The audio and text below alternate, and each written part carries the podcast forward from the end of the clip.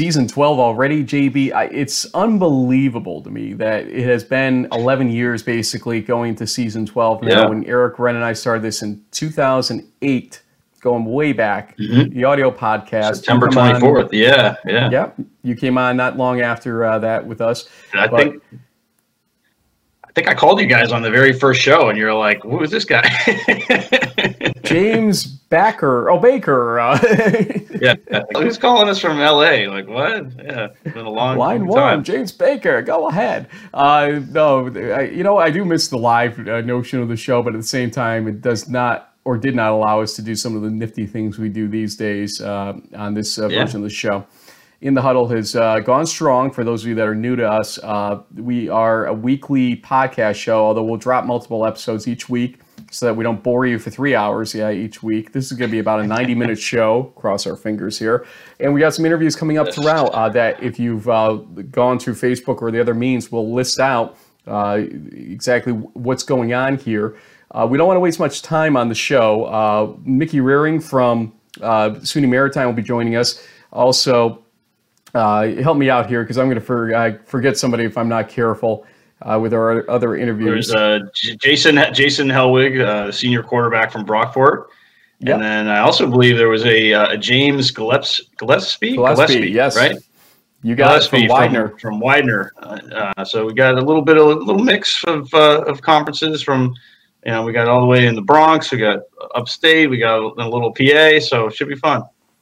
New England, we won't forget about you. Don't you worry. We got plenty to talk about New England, and so we're going to start in Yep. New England here. Uh, obviously, uh, Mickey Rehring is de facto a New Englander based on the, this discussion. The way the ECFC goes, it's a little bit uh, pan region uh, here in the East. Yes. So let's let's start with uh, the ECFC. We're going to show you last year's win loss records. Talk about the changes in the, each conference. Look at the week one schedule briefly. Uh, we'll note some other games uh, or some special games we think uh, later on the show. And then uh, what we're going to drive this run is our projected winners and sleepers and why we picked those teams uh, to be such. Uh, that was kind of what you asked for in our Twitter poll, uh, basically tied with Yeah. uh, games to watch. So we're going to cover about 78% of uh, your desires on this show right here. Maybe talk about where I'm going to be on week one. So uh, could you get your wife in? We'll, we'll get everybody happy if uh, we get Jen in here. Yeah, I'm surprised she didn't get more votes, man. I guess I, you know, She had mine. that's all right. Yeah, same here.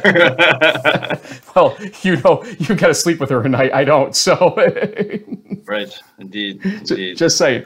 Okay, let's start with the ECFC here. And um, the top line team is no longer in the ECFC. They were 6 and 0 to uh, finish the season in conference last year, though 8 and 3 overall, 7 and 3 heading into the playoffs. Husson uh, now joins the CCC. So we have an interesting six team league. Uh, SUNY Maritime was the best of breed left in there uh, last season.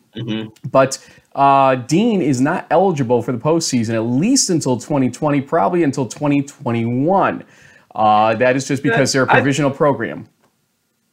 Yeah, and I thought that they they already, you know, came over that hurdle. I thought there was like a two year probationary period with the NCAA, but it sounds like it's more of a three or four year one, um, based on what you're hearing from from uh, Pat and folks at D3Football.com. For some reason, I thought they would be eligible this season, but at the end of the day, I think one thing you and I definitely agree on is that you know until proven otherwise, SUNY Maritime is probably the the team to beat in in this conference. Yeah, you can see the schedule on the screen uh, one more time. And SUNY Maritime, you as you said, projected winner for both of us. Um, we'll talk about uh, that interview in a second. Sleeper Anna Maria, uh, the last place team technically, although tied with Alfred State in the the record columns. Um, Coach Maroney uh, in uh, Anna Maria is a dynamic fellow. I am hoping for him. I, we don't root for teams, but he's one of those guys you want to see succeed there because he just Yeah. eats, breathes, sleeps uh, D3 football, football in general. Love the guy. We're going to have him on the show this season, guaranteed. We're going to wait for him to win a game uh, with this team to get him and or a player on. I hope to go up there to see them live at some point this season. So uh, beware, Anna Maria. I may be there but uh, you know, he's just he's got the charisma. Can the team deliver? Is the question. Let's talk about Anna Maria before we dive into SUNY Maritime. Yeah, I mean, I had the chance to talk to Coach Mulroney uh, as of uh, covering the ECFC for D3Football.com's kickoff publication. Um, really interesting guy. I mean, he's been recognized by the American Football Coaches Association as one of like the top um, 35 guys under under 35, and he became a head coach at I think only uh, 27 uh, years old. Football at Boston College, and and I think it's Stony Brook as well. Um, just and just a really hardworking guy, and and and one thing that the really see, especially on social media, is sort of the just the brand awareness, kind of the, the positive. I mean, you know, you're end of the day, they they were a one and nine team last year, um, and so you know, there's definitely things that they need to work on on the football field. But as far as winning the offseason, I mean, just their, their social media presence, their positive attitude, they can do. They really do believe that they're going to get this thing turned around, and it'll be interesting to see if, if this is the year.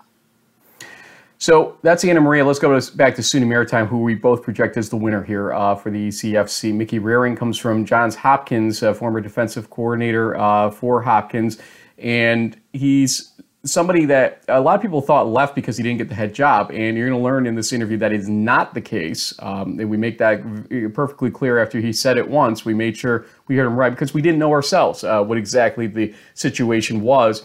And uh, after you know losing Jim Margraff uh, last year, uh, or between uh, seasons, uh, I should say, was yeah. actually this year, this in calendar January, year. Right. Yeah, in very early January uh, things turned upside down for everybody connected with that program at Johns Hopkins. He lands at SUNY Maritime. Uh, Coach DiGaetano uh, was surprised. We talked about that in the interview, but was very humble about the situation uh, afterward. He's doing fine. Uh, we talk to him uh, frequently, see him on Twitter and whatnot. So uh, Coach mm-hmm. still very much alive and well in the football ranks, and happy to see that he's Go a great guy yeah, eh, Fordham Rams He's up there or down there. I, am actually upstate this week, believe it or not.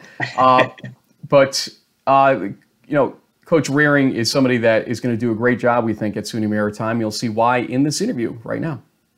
JB, uh, we have a guest here that uh, was not in our region officially uh, last season, obviously, but uh, Coach Rehring is uh, joining us now from uh, SUNY Maritime. And Coach, welcome to In the Huddle officially. you are part of our In the Huddle family now. Thanks, guys. I appreciate having me and uh, appreciate all you do for D3 football. Thank you, sir. But you know what? I, I did get to see your uh, team last season, uh, both teams technically. Uh, Maritime uh, early in the season when they faced Husson in a tough game there. and then I saw your Johns Hopkins team when they faced RPI down in Baltimore. Let's let's kind of go over kind of the past here first. This has been a pretty brutal offseason news wise for anybody affiliated with Hopkins, etc. Uh, we talked to David Tamero about it a little bit. Let's hear it from you. How did you find out that Coach Margraff had passed? Uh, what was your reaction? And what led you ultimately to decide to leave Hopkins at that point, or not right at that point, but a little bit later on to get to Maritime? Yeah, I mean, uh, one, I was in complete shock. And it was something where coach would always always joke with me and Greg uh, that we ruined more football games for him than than anybody because he hated commercials, so he always watched games, uh, you know, with his with his TiVo or, or whatever it may be uh, recorded. Uh, and me and Greg would be texting with him back and forth, and and um, and, you know a big play would happen or something. We we'd react, and, and he would come back, "Hey, stop it, guys! You're ruining the game for me," because he wasn't quite there. Um, so we were watching the Rose Bowl the night before, and, and the three of us were on a text chain. And then um, I get a call from Greg, uh, who's um, he was in Chicago at the time, and, and got a call and, and told me the news. And right away, the uh, athletic director and our sports information director, Ernie Larossa, came down, and, and uh, there really wasn't any words that needed to be spoken. It was something that was, um, I felt like I, I lost a, a part of my family because that, that's how I viewed Coach Margraff. Um, it really was shock. Um, it took a few days to set in, and quite honestly, there are certain days where um, it really hasn't set in. There's things now that, that I'm dealing with uh, as a head coach that you know I'd love to pick up the phone and, and ask coach's opinion on it, and, and unfortunately, um, can't do that. So, um, you know, that, that that was the biggest thing. I, th- but quite honestly, and the unique thing about here um, probably the last in-person conversation I had with with uh, Coach Margraff was about the SUNY Maritime job, and uh, he talked to me to me about it and how much success uh, Maritime has had in the past, and and you know what they could potentially do moving forward. And he was fired up because he's a Long Island guy, so he started talking about pizza shops and and uh, you know everything that's great in New York. Um, so that was really one of the last conversations I had with him. So then moving forward, you know, obviously we we stuck together as as a program at Hopkins and, and, and tried to just be there for each other. Um, and obviously, uh, Greg's going to do a great job. He's a dear friend of mine, and, and we probably became closer through the whole month of January and into February, and even today, uh, just through through that that tragedy that we had to deal with together for those that might have missed uh, this part of it, though, I want to make, make it clear that you were considering other jobs, uh, maritime job, et cetera, before Coach Margraff passed away. This was not a decision based on, oh, I didn't get uh, the Johns Hopkins job, so I'm going elsewhere at that point. Uh, correct, and it was something like I said. It's um, you know, as we went through the process, me, me and Greg got close with it, and we understood that um, you know I was there for him, and he was there for me, and, and uh, we found out the same day uh, he found out he got the Johns Hopkins job, and and I found out uh, here at Maritime, and and Greg uh, approached Coach Margraff's wife that to let her know that he had gotten the job and would be named the head coach. And her first question, or one of her first questions, was, "What about Mickey?" And uh, Greg told her, and, and she started crying. She said Jim would have been so proud. You know, his guys are are doing what they want to do, and uh, you know that was that was a big thing for me. And she was, you know, called me right out the right out the uh, as soon, as soon as she got off the phone with Greg and congratulated me. And yeah, it's the Hopkins family because it's a big family, and it's something that, that we are we are a tight knit group, and I, I always feel part of that institution, whether I'm here or whether I was still there. Well, Coach, back when you and I spoke in July, I think you were um, on a family vacation out in Wyoming, and I was I was at the beach with my with my uh, wife and all our kids, and um, one of the things that you uh, told me about your conversation with Coach uh, Margraff when you were considering the opportunity to go up there to the Throgs Neck was, you know, uh, if they won in the past, uh, they can win there again. I think was what uh, he, he told you, and so you you you know it's it's you know you were coming into a good situation. Um, you know, SUNY has been you know knocking on the door for the ECFC title. I had, had won it a couple of years back. Um, so you, you, tell us a little bit about this um, this roster of players that you've inherited, plus this you know uh, your first I guess recruiting class, even though it was it was probably truncated given the timing. Exactly. You know, I was I found out on my interview. I actually got a chance to meet some of the players and, and realized uh, they had gone through a lot. Obviously, with Coach Holmes leaving um, late in the season or late in in the year, right before the season last season, and then uh, bringing in Coach DiGaetano, and and then present the interviews and and me. So within six months, I was I was their third head coach. Um, but you could tell that they wanted to take that next step and and that they wanted to work hard. They they they were there. They saw it. It was just just out of their grasp for one reason or another. And um, you know, it's it's something I've had experience coaching in the play playoffs and and competing for conference championships. And and that's the thing that I want to do here is each and every year is put the best um, football team we can every week and and compete in a conference that's from top to bottom very competitive within ourselves. And uh, but something that I think if we if we do what um, we can do with the talent that we have currently, um, that's to at the end, end of the end of the year be in a position to uh, compete for that championship and, and get that automatic bid that the ECFC has. Um, and that's the, any job coach would talk, I would talk to coach about, or, or really any of the coaches that that coach under Coach Margraff. That was the thing. You know, what do they have? What have they done? Um, the thing about here is is we've won in the near past and last year and the year before, and we've been to playoff games here at Maritime. It's not like it's a complete rebuilding process. Um, our roster is a little bit different than the years past at Maritime. Um, our numbers are a little bit down than what they're used to. Um, I did come in late in the beginning of March, so the recruiting class was um, small when I got here, and, and I think the staff uh, did a great job of, of coming together and, and, bringing in 25 talented players. Um, and then next year it'll be a full recruiting cycle. By the time we got there wasn't much new, re- many new recruits that we could uh, go after. It was basically whoever had applied, and, and that's who we did. But uh, I think we're able to get some great players that will, that will compete early for us, and it's shown in the preseason. One thing I, that uh, folks know, uh, D, uh, Coach DiGaetano was a good fan of the uh, program, and uh, got to talk with him a little bit um, as things were changing uh, at the beginning of the year or earlier in the year. And he was disappointed, obviously, but uh, he was also mm-hmm. very supportive. It seemed like of you and the program, and you know what he and Coach Holmes had built prior, you, you, know, over the many years now that they had their involvement. Uh, did they leave things uh, in good shape overall? obviously, you want to improve it. Uh, there's no doubt about that. But this is one of those situations that seems like it wasn't really broken uh, per se, but a, a change was uh, desired. Kind of give us an overview of how things were left, and you know what you think you can add to this equation overall to make things so much better, or not even necessarily so much better. You can't get many more wins than they had necessarily, but just better generally uh, for this ECA FC uh, chase and then overall the uh, NCAA possibilities that come with it. Yeah.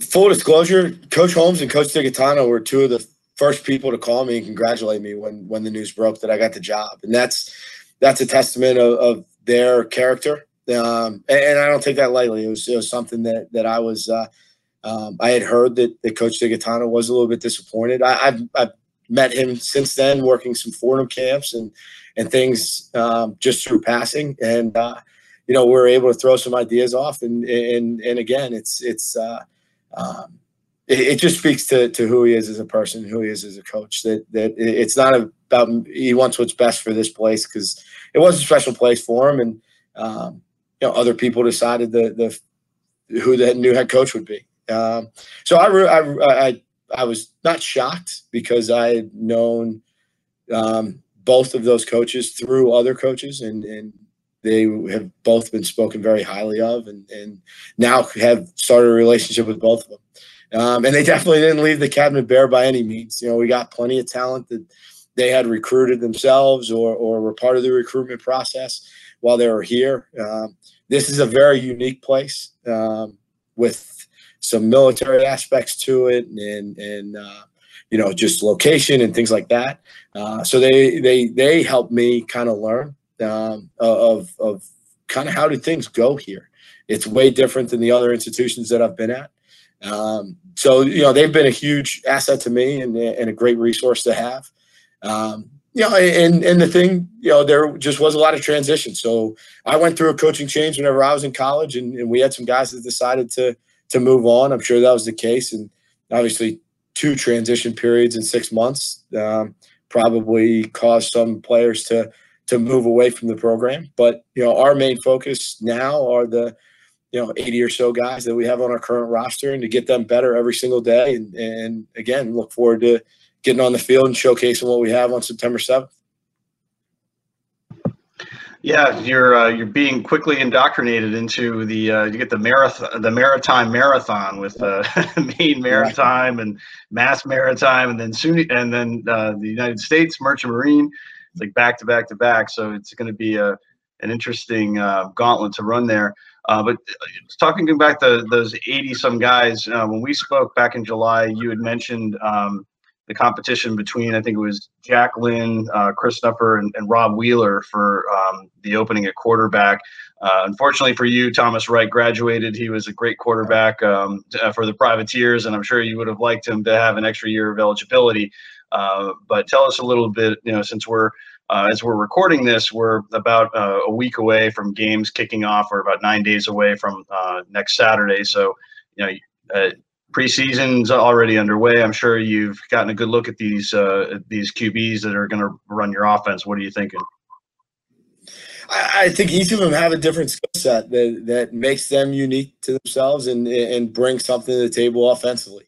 Um, you know, not just the transition from head coaching, but uh, we've gone through a lot of transition assistant coaching wise. So this is a third offense that these guys will be learning in a calendar year, um, which is hard to do, especially at that position. So I think the biggest thing is is for us is to utilize the strengths of who we have offensively. Um, each of them, you know, one day one will have a better day than the other two, then another guy will have a better day. So uh, we still have a few days to figure it out. Um, you know, we also do have a freshman that came in from Long Island, Michael Varela, um, who's also doing a great job. So between the four of them, it's it's a good competition to have, and and uh, you know whatever we you know I decide and, and Adam Moses, our offensive coordinator, decides you know who can lead our offense the best and who can who can uh, move the football down the field the best will be the one that'll take it. And, and uh, you know, quite honestly, it, it might change a little bit of what we do offensively, play calling wise, but won't change our mentality that um, you know we want to attack the attack down the field as much as we can while establishing a run game and and uh, protecting the football and the same things. And what any whichever one of those four can do that the best will be the one that that gets the starting nod on the seventh. Well, on the flip side, you have uh, Liam uh, Bailey at, at, linebacker. I think he was elected one of your captains, um, potential mm-hmm. you know, defensive player of the year uh, candidate for the conference. I mean, he's he's been um, you know starter multiple seasons now uh, for the Privateers. Um, you're a defensive guy. I mean, we talked a little bit about um, you know this maybe some of the changes of the schemes. I mean, offense has changed a lot as you mentioned. You know, given the, the transition, how is the how is the defense um, you know picking up on on what you want to bring to the table there in Throgs Neck? A strength of our team is is the number of guys we have back on defense. We lose uh, some guys up front, some some great players, Peyton Campbell and and things. It, it, you know, they did a great job, and that's what we'll have to replace. With the back end, we'll have a lot of those guys back, and and uh, I kind of go back to my first year at Hopkins. We had a great middle linebacker in, in the name Taylor Matchow. Uh, he was a captain for us. He was everything. And I remember my first day in the job, Coach Margraff. I was coaching linebackers, and Coach Margraff's best advice to me was, "Don't mess up Taylor." That was it. Just just don't screw it up. He'll make plays, and that, that's a little bit that you got to do with William. William is one of the best linebackers I've seen at this level. I really have, and and with the experience that I've had coaching in Division three, going to the playoffs, seeing other teams, seeing teams outside of the Centennial.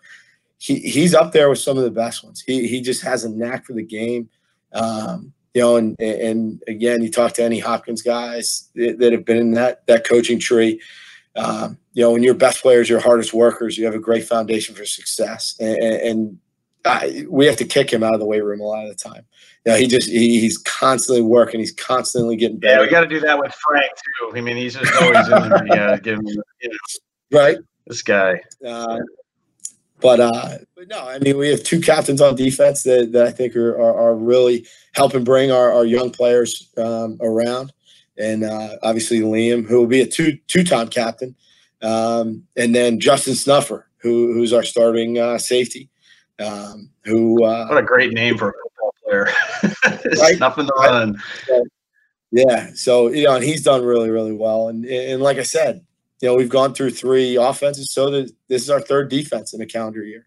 So we have our work cut out for us for sure. But it's it's uh, you know, our main focus right now is is just getting better. We can't win a football game today, but if we don't get better at the little things, you know that'll add up and and loses a football game down the road. So we're just focusing on ourselves and getting better each day and and understanding what the schemes we want to do in, in all three phases. And um, you know this Saturday we'll scrimmage a little bit and try to knock the rust off, and then and then start on Labor Day for our uh, Maine Maritime prep.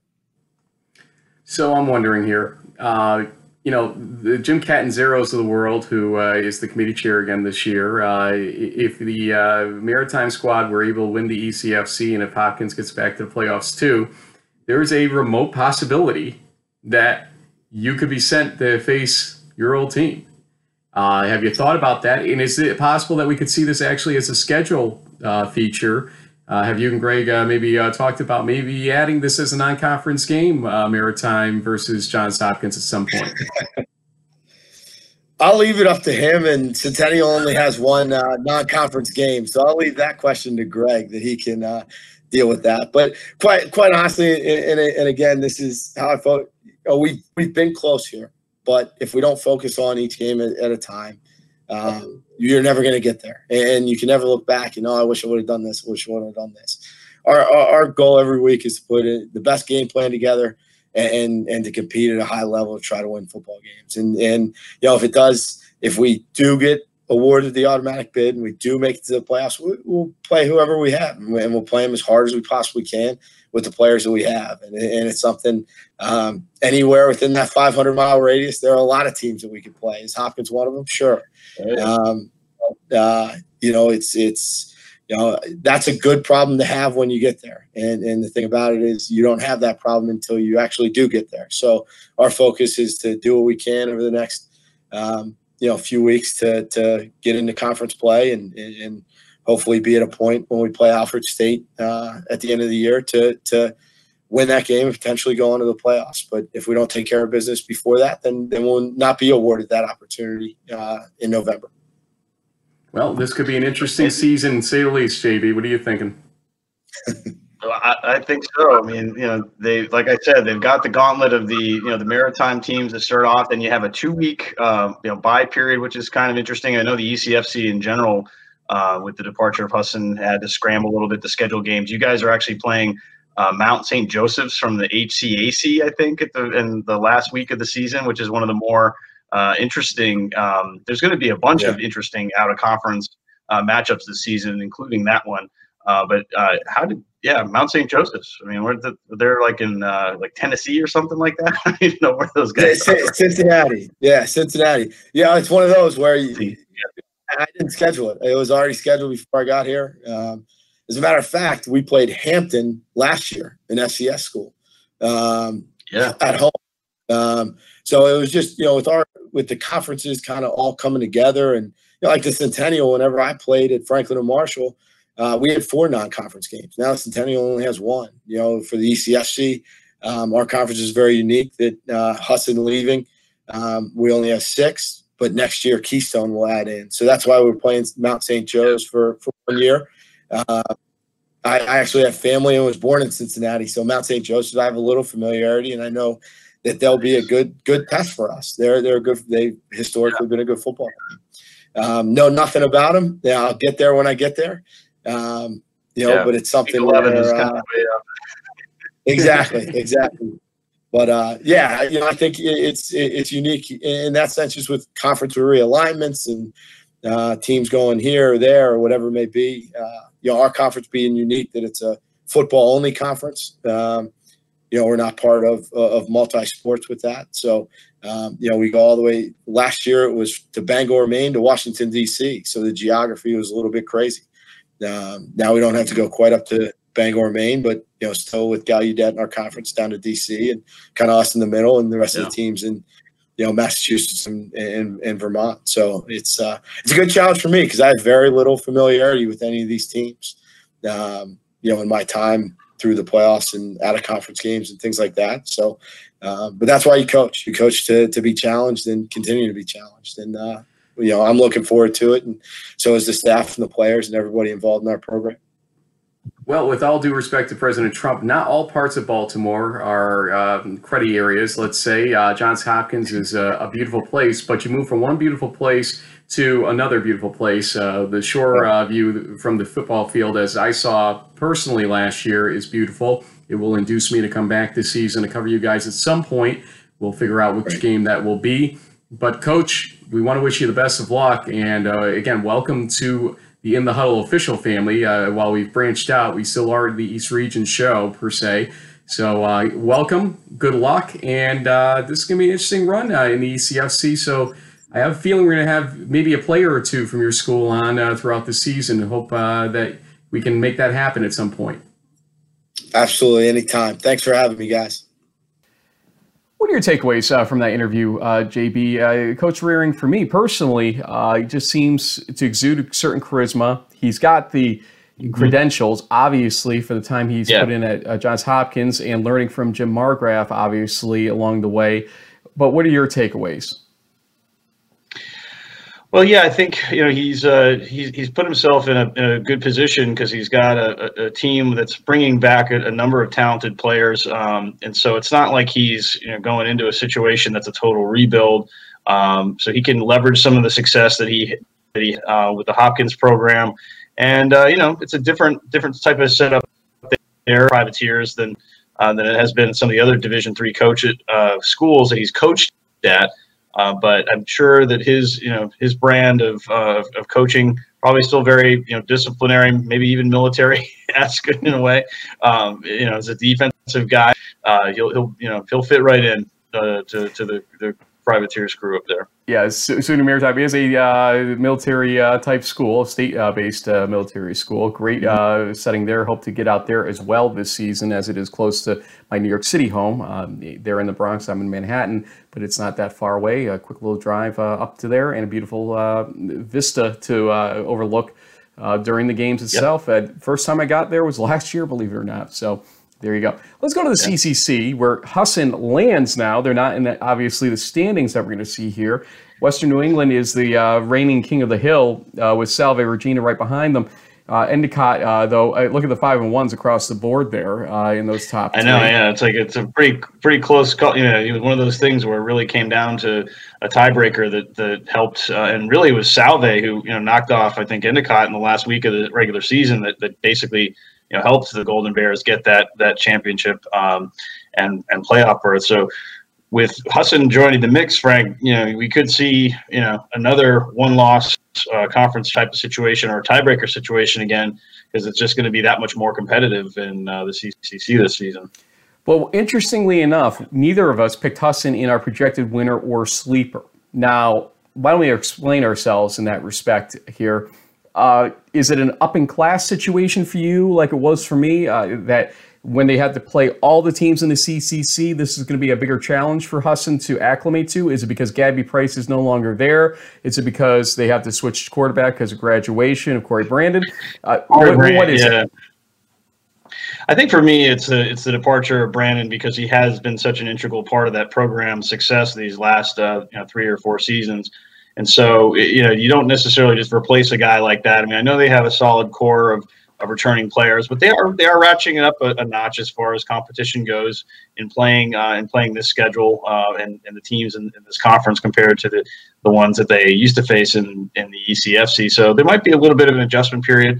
Um, I, I I picked Western New England to to to win the conference mostly just based on the combination of I think uh, Alec Coleman uh, a and back uh, defensively uh, that really you know helped them out uh, down the stretch. And they, you know, I give them credit. I mean, they, they did lose in the playoffs, but they they gave Frostburg State a pretty good game. I think a much better game than uh, some people may have thought they would. So uh, I think for now they you know they're they're on top of the hill, but I do like I do like Salve and, and what Coach Gil, uh, Gilmartin has going on with the with the Seahawks. I think they could play.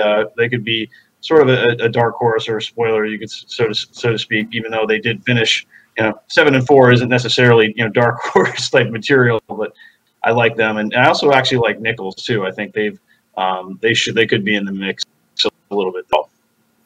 Uh, I picked Endicott, uh, and uh, my sleeper is Curry. I, our notes are wrong, but the screen is correct right now. Curry is uh, my uh, sleeper pick here. And uh, Endicott, just to me, has been one of those teams that has been just gaining steam. Um, what uh, you know, a coach near and dear to you, uh, who will remain nameless for a moment here, uh, began to build there is continue with Coach McGonigal. Um, Kevin DeWallace, the uh, coach, in case those are wondering, I, I, shouldn't play that game. You're wearing orange, I'm wearing yeah, blue, so we've got Hobart's colors on tonight. Uh, we're kind of. Well, this is red. This is bucking. This is actually Buccaneer red, but you know, it's close. Boy, that's orangey on my side. I hate to. Uh, but uh, Coach McGonigal is uh, doing some great things with the foundation that was built there by Coach DeWall. I think he would admit that. hopefully, we get him on the show at some point. We'd love to have him on to discuss the changes he's made, the things he kept, because there's a little of both when a new coach comes in. There has to be, because you have players carrying over, for goodness sake.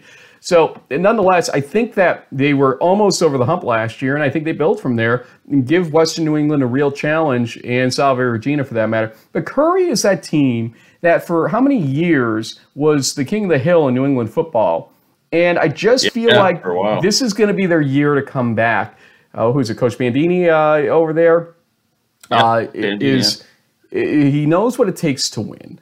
I think Curry's going to get behind that football team on a uh, more administrative end of things uh, this year. So I, I, think that the athletics department is probably going to start investing in this thing a little bit more than they have been because they see what's happening around them in this conference and in that region if, or sub-region yeah. of New England. That's why I have a little bit of confidence right now in Curry coming alive uh, as a sleeper. Doesn't mean they'll win, eh, but it means that they'll probably surprise some teams along the way this season. So that's my pick for a sleeper, as you can see. Um, I think eh, the other thing I want to point out here: four of the seven teams play uh, on Friday night. Husson uh, doesn't yeah, start big time. yeah, Husson doesn't start until week two, I believe. And so you have four yeah. of uh, the seven teams from last year uh, playing on Friday night. So they are the highlight of the Friday night uh, conferences uh, this year, at least in week one. Yeah. Let's go to NEWMAC, uh, where uh, there is one Friday night game. That's Worcester State at WPI. Um, we have a little bit of disagreement on this one as well, but we'll, let's talk about what happened last year, which was MIT was the king of the hill. Uh, Merchant Marine uh, was surprising a lot of people with that eight and two overall record. Congratulations, Coach Toop yeah. and company for that. Springfield a herky jerky season. Obviously, injuries uh, pl- uh, played a big role in a lot of that. Chad Shaden Company yep. last year. Uh, Nick Boehner makes uh, what was it? First team uh, preseason All America on D3Football.com yeah. as center. Mm-hmm. Come on, JD, let's get a photo photo op with it. okay. Nonetheless, uh, and then Coast Guard was right there too. I mean, so this was a very competitive yeah. conference last year. And so you picked yep. Springfield, I picked WPI. Uh, let me make my case first because I've been making you go first uh, all the time here. I just think that they have enough coming back to really take the next step this season. And I understand what I think is going to really happen is that MIT, Merchant Marine, Springfield, and Coast Guard, there's going to be enough carnage going on at the top of this conference that WPI, WPI may lose one or two games in conference and still be able to sneak in to win the thing uh, ultimately. They play hard nosed football every week. I just like the way things are lining up for them this season. But there are five teams, honestly, that could win this conference right now. What's your thought on why? Maybe even well, maybe even six, because all the coaches I talked to and uh, in the new Mac all were heaping tons of praise onto the the quarterback wide receiver wide receiver uh, tandem at Norwich. So I think even the cadets are are throwing their hats in the ring. I did I did talk to Coach C. Rob of WPI. This is the the biggest uh, senior class that they've ever had in their program's history. Um, Fields and um, their their other running back is back after. So they lost basically like thirteen hundred. Uh, rush reduction last year when when those guys went down uh, uh, sean McAllen, sorry McAllen and fields there we go get it get it right baker uh, 2000 thousand yard rush of rushing right there was was was on the on you know off the, the sideline. So uh, if those guys are back and healthy, plus they're you know the the, the uh, large senior class, I think WPI is, is certainly uh, in prime con, prime con condition to. Uh, make a run. They just have to get through the first month of their season because they've got a really tough schedule.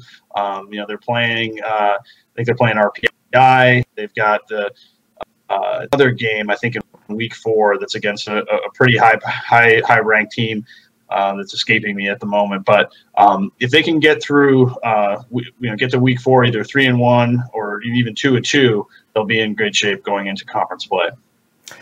And uh, the sleepers, I mean, we have four different teams across the board here. Out of the six we were just talking about, we've picked four of them as projected winners of sleepers here. You say Coast Guard, I say MIT. I think MIT obviously uh, calling them a sleeper is a little bit of a joke, I guess, uh, in their heads uh, because the we just won the champions are a sleeper. Yeah, but I, I, think I think the expectations for them are lower this year for some reason, and okay. so I, I actually don't buy into that fully. I think they're going to be right at the top with WPI in my estimation. So that's why I call them a sleeper. Right? It's it meant no disrespect to MIT for that fact. It's just I just right. don't see people naming them as the team this year as much as we thought last year, for instance.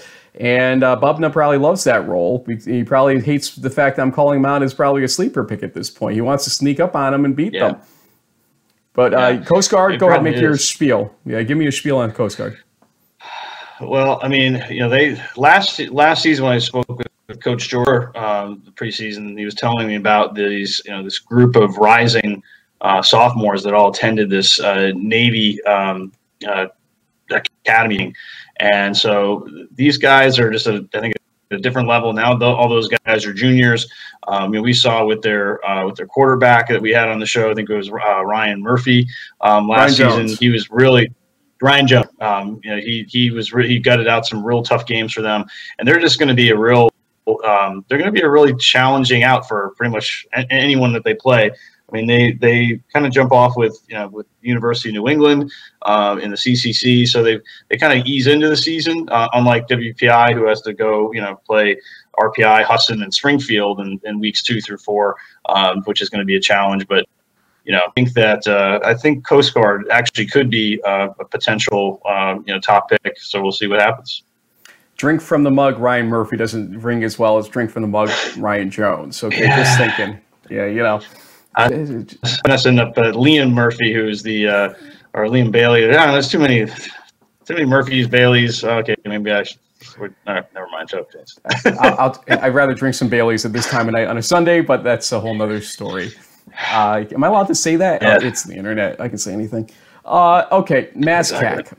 Uh, here is a conference that I just, when I sat down to pick this one, I was like, who in the hell am I picking for this one? Because this is not an easy conference to pick.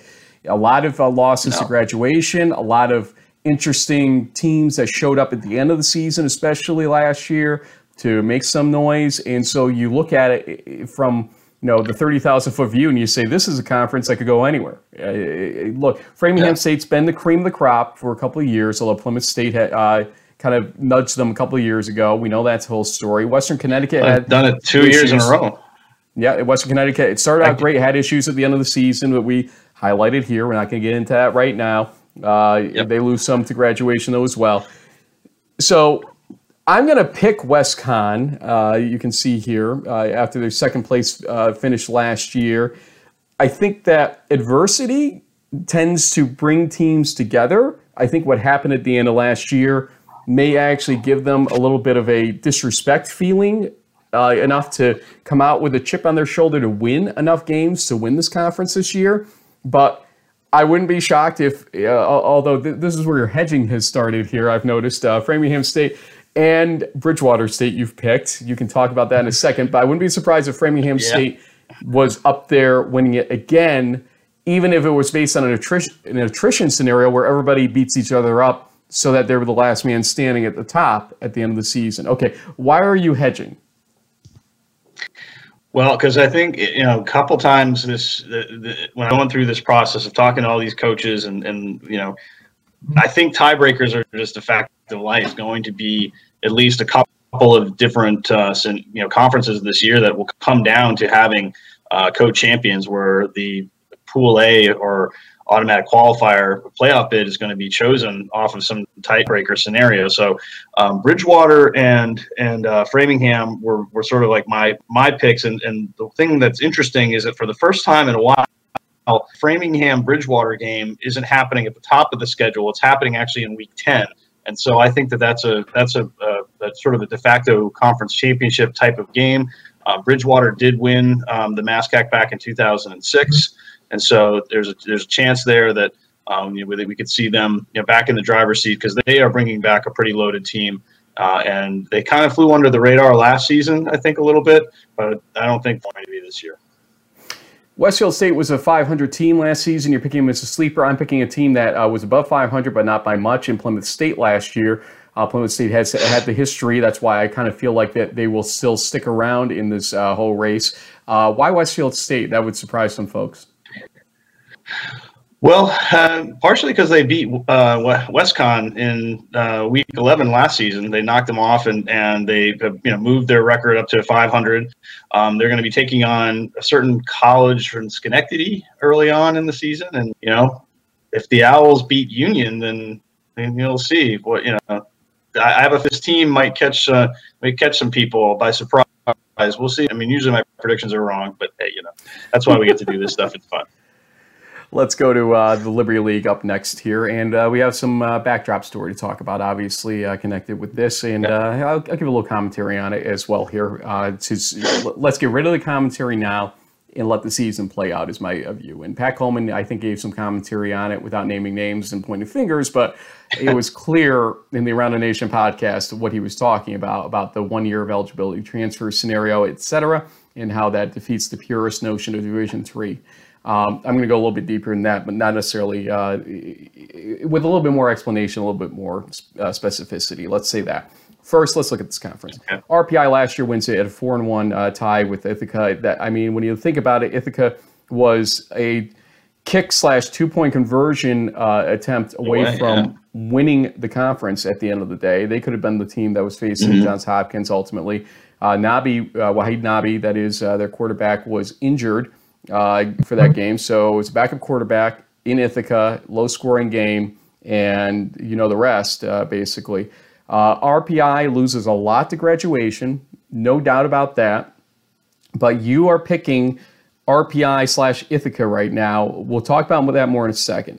I'm picking Union to actually sneak up and bite teams this year. I know they were picked fourth uh, by the coaches uh, to win the Liberty League, but mm-hmm. I just feel like, again, this is another scenario where you could have enough attrition at the top of teams beating each other because the Hobarts of the world and the St. Lawrences of the world, especially, I think, are going to have a say here. Uh, St. Lawrence is your sleeper, for instance.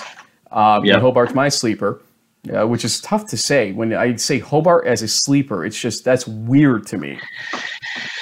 Yeah, so, but after a five and four season, you know they've they've got they've got something to prove this year. Um, so they they played tough down the stretch. Uh, they they lost to Ithaca and RPI by a touch. Those were very competitive games.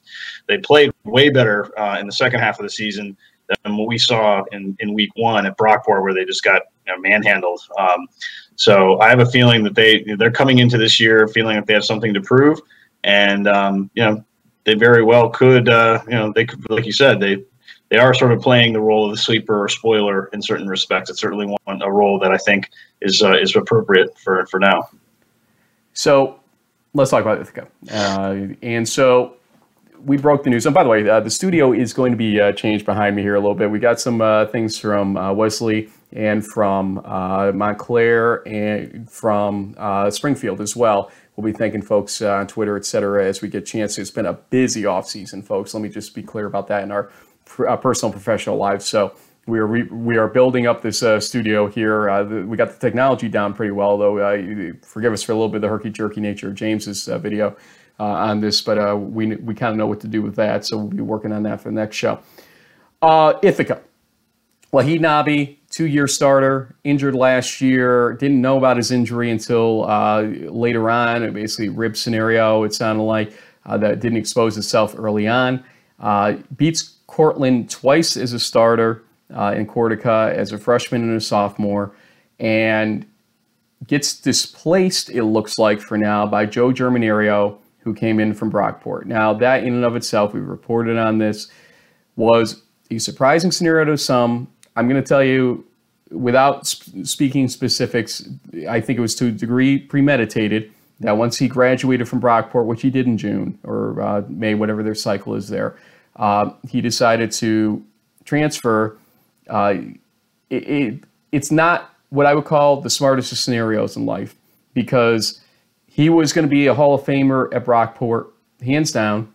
Uh, if he wanted to go onto a professional level, to me, they would have found him at Brockport to go lateral at the end of the day to another Division three program. I'm not sure there was aspirations. Actually, I think there were aspirations. I should say it like that to go to a higher division for him, but he didn't go to higher division, and he goes lateral to a school elsewhere in New York in Division three, different conference, obviously Liberty League, although uh, Ithaca plays a fair number of Empire Eight teams, and it's just it confounds me to a certain degree that we're doing this. Um, we sort of led the way on the whole Luke Poorman story last year.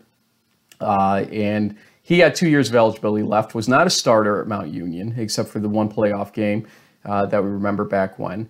And just it, it, sort of confounds you that people will try to compare the two situations. It's not the same. It is not the same. And I agree with Pat that there is a purist notion here that's missing in this whole situation in Division Three if you're looking to go to the pros in Division Three, you're probably in the wrong business. Now, we all want to see folks go to the pros in Division Three. Kudos to uh, Joe Callahan, who's still, you know, alive and well in some format. It looks like uh, in the, the NFL. Uh, although you know he's been signed by teams, dropped by teams along the way, but he's still getting chances, it looks like, but they'll find you if you're that good. They will. In Brockport, in Ithaca, uh, any location. I just don't agree with this move. And to displace Nabi uh, in the situation, I, I, I can't say to Coach Swanstrom in any way, shape, or form, JB, that this was a great call. Now, it looks like from our information that we've received that he is playing with the ones, as they say in the preseason. So he's getting the starter mm-hmm. snaps. Um, let's talk about Joe, though, generally. Uh, his numbers were good last year, um, and the t- uh, plus minus touchdown interception ratio was better last year than the previous year, but his yards per game yep. went down. Um, but the RPI game just stands out to me still as a game that he just didn't look like himself. Uh, we heard about dissension in the ranks after that game, and we all know if that had something to do with him wanting to get out of there. But is he durable enough to make this season a winning, uh, uh you know, above winning season? Because Ithaca was eight and three last year, four and one in the conference. Uh, a, a, team that's mm-hmm. going to win the Liberty League on his shoulders, especially with an offensive line that's not used to his playing style. What is your take here on what he adds or doesn't add to Ithaca ultimately if he is the starter? I think he he adds a lot of um, versatility. I mean, we've we've seen him in action. He, plays with his arm and his feet. He's he's very athletic, um, very strong arm, very accurate. Um, so I think you know he brings that you know dimension, and he's a proven winner. I mean, you look at the last two seasons with Brockport, and it kind of speaks for itself. I think they're like 24 and two or something like that. Um, so, I mean, I had a chance to to uh, as part of a um, article uh, talk with uh, some folks in in the Germinerio camp. I talked with um, you know some folks in the Brockport camp, and you know it, it's like any kind of uh, you know separation. Um, you know, there's two sides of the two sides of the story. Uh, and I think at the end of the day, um, you know, Joe and his family have just felt that um, that Ithaca was the the right situation for for him. Um, you know, given that the Division One or you know FCS uh, type of opportunities just didn't really come through, and so um, you know, at the end of the day, he has an opportunity. Um, if he, uh, you know, there's, always risk of injury in football, but you know, if he stays healthy, uh, he can play his uh, second to last career game in his hometown against RPI for potentially a conference championship. And then the next week, he gets to play at Giant Stadium in front of the biggest crowd in Division three football history. So, you know, if you're gonna if you go out, you know, that's that's a pretty nice way to, to wrap it up. I mean, the only thing that I think that would beat that, Frank, would be if Luke Poorman beat Mount Union for the national championship in in December. But that's a whole other story. You'll have to see. We'll have an interview with uh, uh, Coach Fredenburg actually uh, either later in the week or next week. We're going to be bringing to you. Uh, we showed a preview on Twitter, uh, so uh, we'll talk Mary Hardin-Baylor football on another day. we will talk Ithaca football right now and just say that this is interesting. Wahid Nabi, I've gotten to sit down with before. I find him to be a very positive, adult, charismatic guy that's got his head in the right place about what football is and isn't in his life ultimately, and it's something he loves, mm-hmm. but also he realizes professional life will dictate eventually. He wants to go into finance, and I think yeah. he's got the stuff to make it happen uh, ultimately. Um, yeah. I just I've been impressed by the way he's handled this. Uh, from minute one, I, I, guess I accidentally may have broken the news to him, uh, or gave, gave, him the indication of what was happening back when. I didn't uh, mm-hmm. intend to do that. I, I thought it was uh, more widely known at that point, so I apologize to the powers that be at uh, Ithaca, et cetera, yep. that if that played out that way, that was not the intention. Uh, this was yeah. told to us by multiple sources at that point, and so we're not sure why it was a surprise the way it was, but it is what it is. Um, we'll see where this goes. We want to see everybody end up in the best possible scenario. Uh, Nabi, Germinerio, and Jason Hellwig. Let's go over to the next uh, conference at this point, the Empire 8. Uh, Hellwig is going to be the starter for Brockport against Hobart, and uh, obviously defending an 11 and 1 overall record, 7 and 0 conference record last year. Buffalo State leaves this conference uh, this year, remember, and goes to the Liberty League, as uh, you saw on the bottom of the screen in the last two. Uh, we both project Brockport to be the winner and Utica to be a sleeper. We'll talk about Utica more in a minute. But Jason Hellwig steps into a role that he's been looking for since transferring from Pace. And let's hear from himself right now about what to look forward to this season. Jason Hellwig, uh, welcome to In the Huddle, and uh, congratulations on being named starter for the Hobart game coming up this Saturday. Thank you, and it's great to be here. Uh, pretty proud to be on the first episode. Hey, uh, you know what? This is uh, rarefied air. Uh, only the best of the best appear on this. Tom Brady wasn't available, so we picked you instead. So That's right. we we do want to talk about though what uh, the preseason is like. There are obviously changes, a lot of graduations, a couple of things that weren't graduations that occurred along the way, uh, and obviously this is a role that you've wanted uh, since you transferred in from Pace. We'll talk about that in a second, but. How has it felt getting kind of matured into this role as starter, leader of the offense, whatever you want to call it? And how's it been going in the preseason? It's been going great. You know, we've had a lot of guys step up, whether it's on offense or defense. You know, we lost a lot of guys on the defensive line, and we lost a bunch of guys on the offensive line. So there was a bunch of our leadership right there, and then in the defensive secondary as well. But the new guys have really stepped up, and we've really focused on bringing great effort every single day in practice this year. Um, a lot like the 2017 season, where we were went deep into the playoffs. We came focused almost every day, and we're trying to match that again this season, 2019. Yeah, tell us a little bit about what you know what the ride has been like. I mean, because you guys have uh, obviously you're the the highest ranked team in the East region. Um, you advanced to the uh, national semifinals uh, two years ago, and I mean, it just seems like there's been this upward trajectory. You know, brand new locker rooms. I saw the social media. You guys are you're like Oregon now. You got like the black uniforms, you got the yellow, you got the green, you got the white. I mean, you're all you guys are all decked out. I imagine there's a lot of uh, energy and excitement. I mean you can't necessarily rest on the on the past, but there's there's a lot of good momentum I think that you guys have, isn't that right? Yeah, for sure, and it's definitely a lot different around campus. You know, now when I first came here, everyone wasn't as high on the football team as they are now. But I remember one of the first things Coach Mangone was saying to me when he was recruiting me was, "We're going to turn this place into a national power at the D three level," and he laid it out, and then it kind of all fell into fruition here. And now everyone's here on board. The whole campus is on board. The alumni are on board. Everything like that.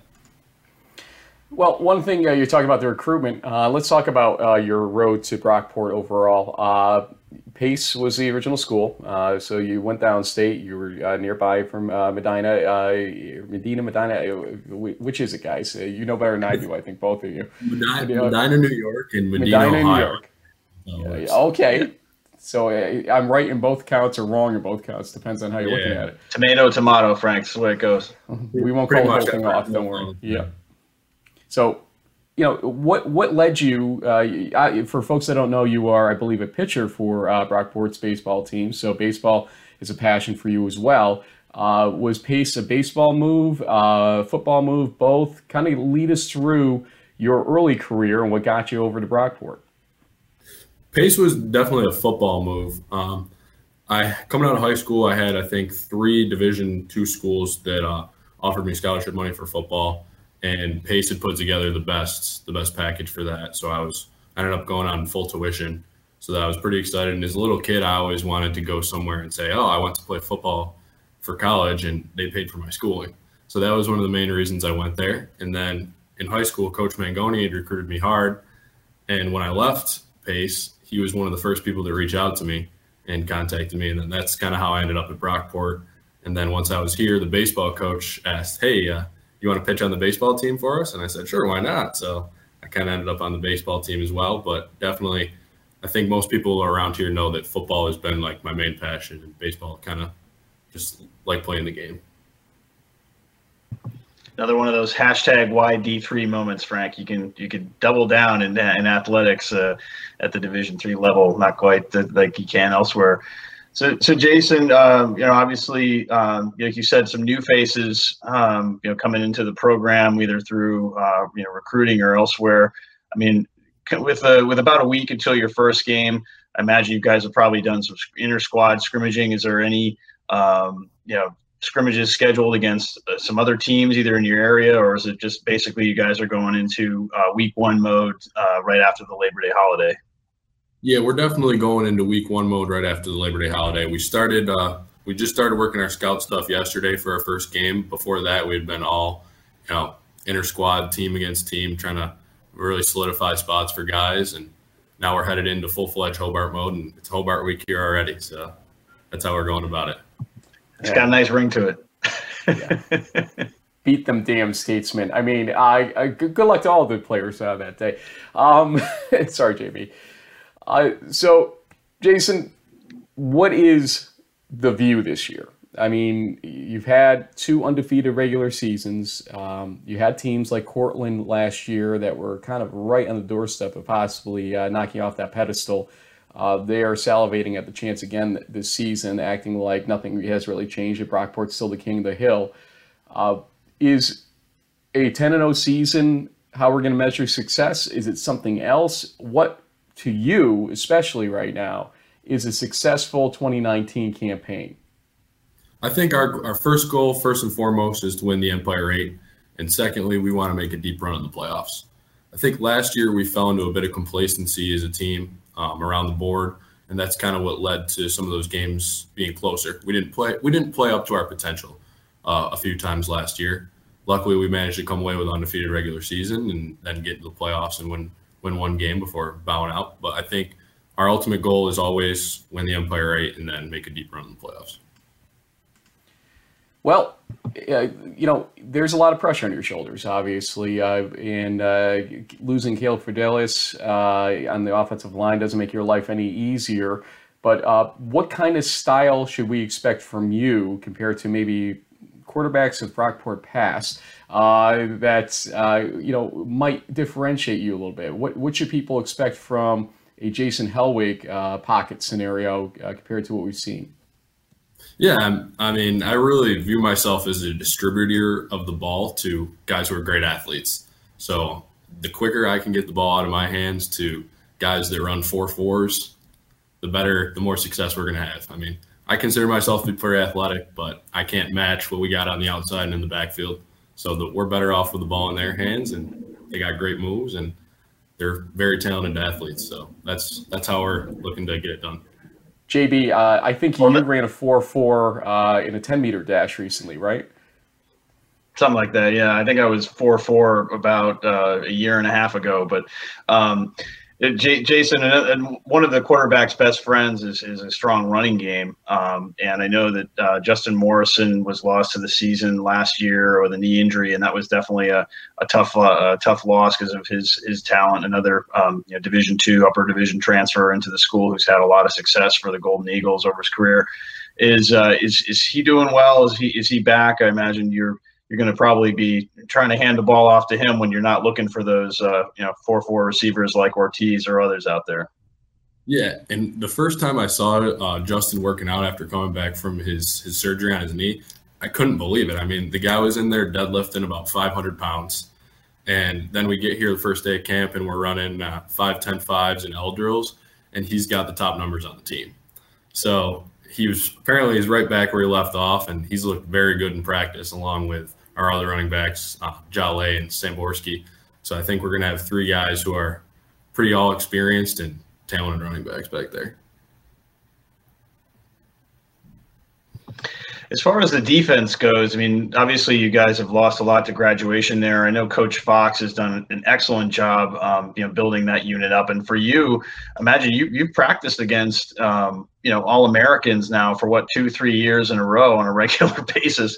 So uh, maybe maybe your toughest games are the ones that you actually have in practice. But tell us a little bit about some of these uh, these other guys on the defense who are stepping into some new roles. I mean, we know about Alex West, you know, making some preseason all American um, uh, teams and things like that. But are there other uh, Brockport defensive players that may not be as well known now, but you think will be kind of more of a household name for D3 fans in a couple weeks? Yeah, I think one of the other obvious ones, Jenkins. Uh, he played a lot last year. I don't know if he got quite the recognition that West got, but he's also very talented off the edge, playing outside linebacker. And then another kid to look out for is Ben Marshall. He stepped in when Jake O'Connell got hurt last year and he plays safety for us. And then we're rocking a bunch of new corners this year. All guys with a lot of talent. Uh, we got Josh Donaldson, transferred from Alvernia. Um, Raylan from uh, Nyack High School, he played quarterback down there. He's extremely fast. And then uh, Bryce Sudzik from Springville High School, he's also pretty good at corner, and he's a veteran guy. So he's this is his fourth year on the team, and he was one of those guys who was getting a lot of two reps, a lot of scout reps the past couple years. But I think he's ready to step in and make some plays for us. Now we're going to show it on the screen. Uh, I, I, don't have it uh, handy for you, but I think you know what I'm uh, arriving at already uh, before I even say it. But um, I believe uh, the young lady's name was Candice Kowalik, uh, who taught you um, some gymnastics recently. I think this was debuted in May 14th, my sister's birthday of 2018. Um, and nice. uh, the photo that we're showing is uh, you in a very svelte uh, leotard of some sort uh, for gymnastics. you did a web series or... for Brockport, for those nice. that don't know. We dared you to wear that leotard for today's uh, interview, perhaps under the long sleeve shirt there. Uh, it's somewhere hiding. I don't know. But um, you know, you're, you're no stranger to the camera. You you are very self-deprecating. Uh, with that former quarterback, you did some funny stuff uh, on some of the uh, Brockport uh, social media video stuff, whatnot. Uh, you know, you have a good sense of humor. Is that one of the things you add? And tell us about how you you ended up in that leotard, for Christ's sake. So they decided they needed someone who could go on camera and play a bunch of different sports and challenge athletes and interview them in their own sport. So I went through softball, men's soccer, volleyball, women's basketball, gymnastics, everything like that, football. So we did all that stuff, and it's a little bit to get our brand out there for all the sports. Uh, it's Brockport Athletics. We want people to know more about the athlete and have a good time watching the videos. So that was something that they decided people would like. And then I always ended up in a uniform, whether it was a basketball uniform or soccer or something like that. So when it came time for me to put the leotard on, it just it just so happened to be that I had to do it. I wasn't scared. They actually last year they actually ended up winning the national championship, uh, the gymnastics team wow. in Brockport. So did you, go? Maybe that Didn't know that. credit. Me putting the leotard on, and, and that girl won the all-around national championship for individual. Oh, she was very wow. good. Uh, she she looked good yeah. in the leotard, and she was very good both. Okay, you on the other hand well, I don't know, Frank. I mean, I know Jason's a sports management uh, major, but maybe a, a, career in Hollywood could be in the offering area. He seems like a pretty, you know, he's got the got the comedian thing down. He's not afraid to you know, get dressed up and do some acting. So hey, you never know. If they're looking for someone who's willing to do anything on the camera, then that that maybe maybe I'll have a role there. So if it Jason, calls, then yeah, well, if it calls, we're all in trouble. If that's what they're looking for. uh, I've got two things for you uh, before we end this. Um, first, uh, let's ask you to. Eh, I'm going to do this order. I, have been uh, flipping it back and forth in my head here, but uh, there are a lot of people that don't know you. Uh, that you know love Brockport and just don't get to school or aren't as close to the team out there they see a little bit of upheaval in the quarterback ranks. Obviously, uh, we're not going to get into that per se, but we, we can't ignore the fact that things have happened. But here's your 30 second, uh, what do they call it? Sales uh, pitch, uh, I guess, to uh, folks to kind of introduce Elevator yourself pitch. and give them the confidence uh, that you are the man for this job at the end of the day. Jason Hellwig, tell folks about yourself and why Brockport is a success under you this season. Yeah, I mean, I think uh, the first thing foremost is I have a very close relationship with all the receivers. And they guys who want to fight for you are guys who are going to make plays for you. So I think that's very important for this team. And I think that the same thing with the offensive line. Guys who want to protect you are going to protect you better than people who don't care for you as a person. So I think that's one thing that'll help us. And we're looking to get out there and make some plays. And I've been waiting for this moment for my four years here at Brockport, so take advantage of it. Six foot four, uh, he's no short uh, guy in the pocket, and uh, he's going to see uh, down that field for sure, folks. So uh, he's got a very good chance to continue the winning traditions here for Brockport. Uh, the other thing is, as one of our first player guests of the season, obviously for in the huddle, you get shoutouts, and I know there's a bunch of Hellwigs out there somewhere on the Twitterverse uh, that we've run into accidentally or on purpose along the way. Uh, so we may hear some of those names right now, but uh, the floor is yours, Jason Hellwig, to any uh, teammates, friends, family, uh, coaches, Steve Potter, anybody you want to uh, name here, uh, feel free for shout outs. I'm going to shout out first, I'm going to shout out um, Coach Mangone and Steve Potter. And then I'm going to shout out Susan Hoffman, who works in the athletic department at Brockport, making everything go. And then I'm going to shout out my parents, um, Eric and Sandy, my brother Adam, and my adopted brother Jalen Cooper, who plays for Toledo. And they got a big game against Kentucky coming up. And then uh, I'm going to shout out my receivers, all of them uh, Hub, Benson, JoJo, Ematep coming in, coming in from Juco, and Derek Chance. And then definitely shout out my old line, too those guys protecting me. Need them big and and gotta love the defense too that keeps the points per game down. So makes life a lot easier on you. Right. Uh, as a baseball player, you've appreciated uh, the good defensive uh, life That's as well. Uh, All right. Hey, well, wait, wait, wait, wait, Frank. Before oh, we re- you gotta, no, wait, wait. You got this is important. This is important because viewers need to know this. Now, Jason, the Brockport O line are they are they pizza guys? Are they wing guys? I mean, you're in upstate New York. You're not that far from Buffalo, the Buffalo wing capital of, of the United States. Like if you if you're going to take your guys out for you know dinner or lunch or something, what are they chowing down and and and uh, can you can you hang with them or do they just eat uh, out eat you? That that's actually one thing that I'm pretty good at is eating. So even for my senior year, I went with the unlimited meal plan at the dining hall, and uh, the guys on the offensive line, they got a they got a soft spot for Taco Bell for the five dollar box. Uh, so that is go. usually if I'm taking them, that's the go to Taco Bell. They love that stuff. Wahid Nabi uh, had to pay up pretty high compared to you. If it's five dollar box, uh, you got to yeah, right. No kidding. This guy's smart. Maybe he's a business management guy.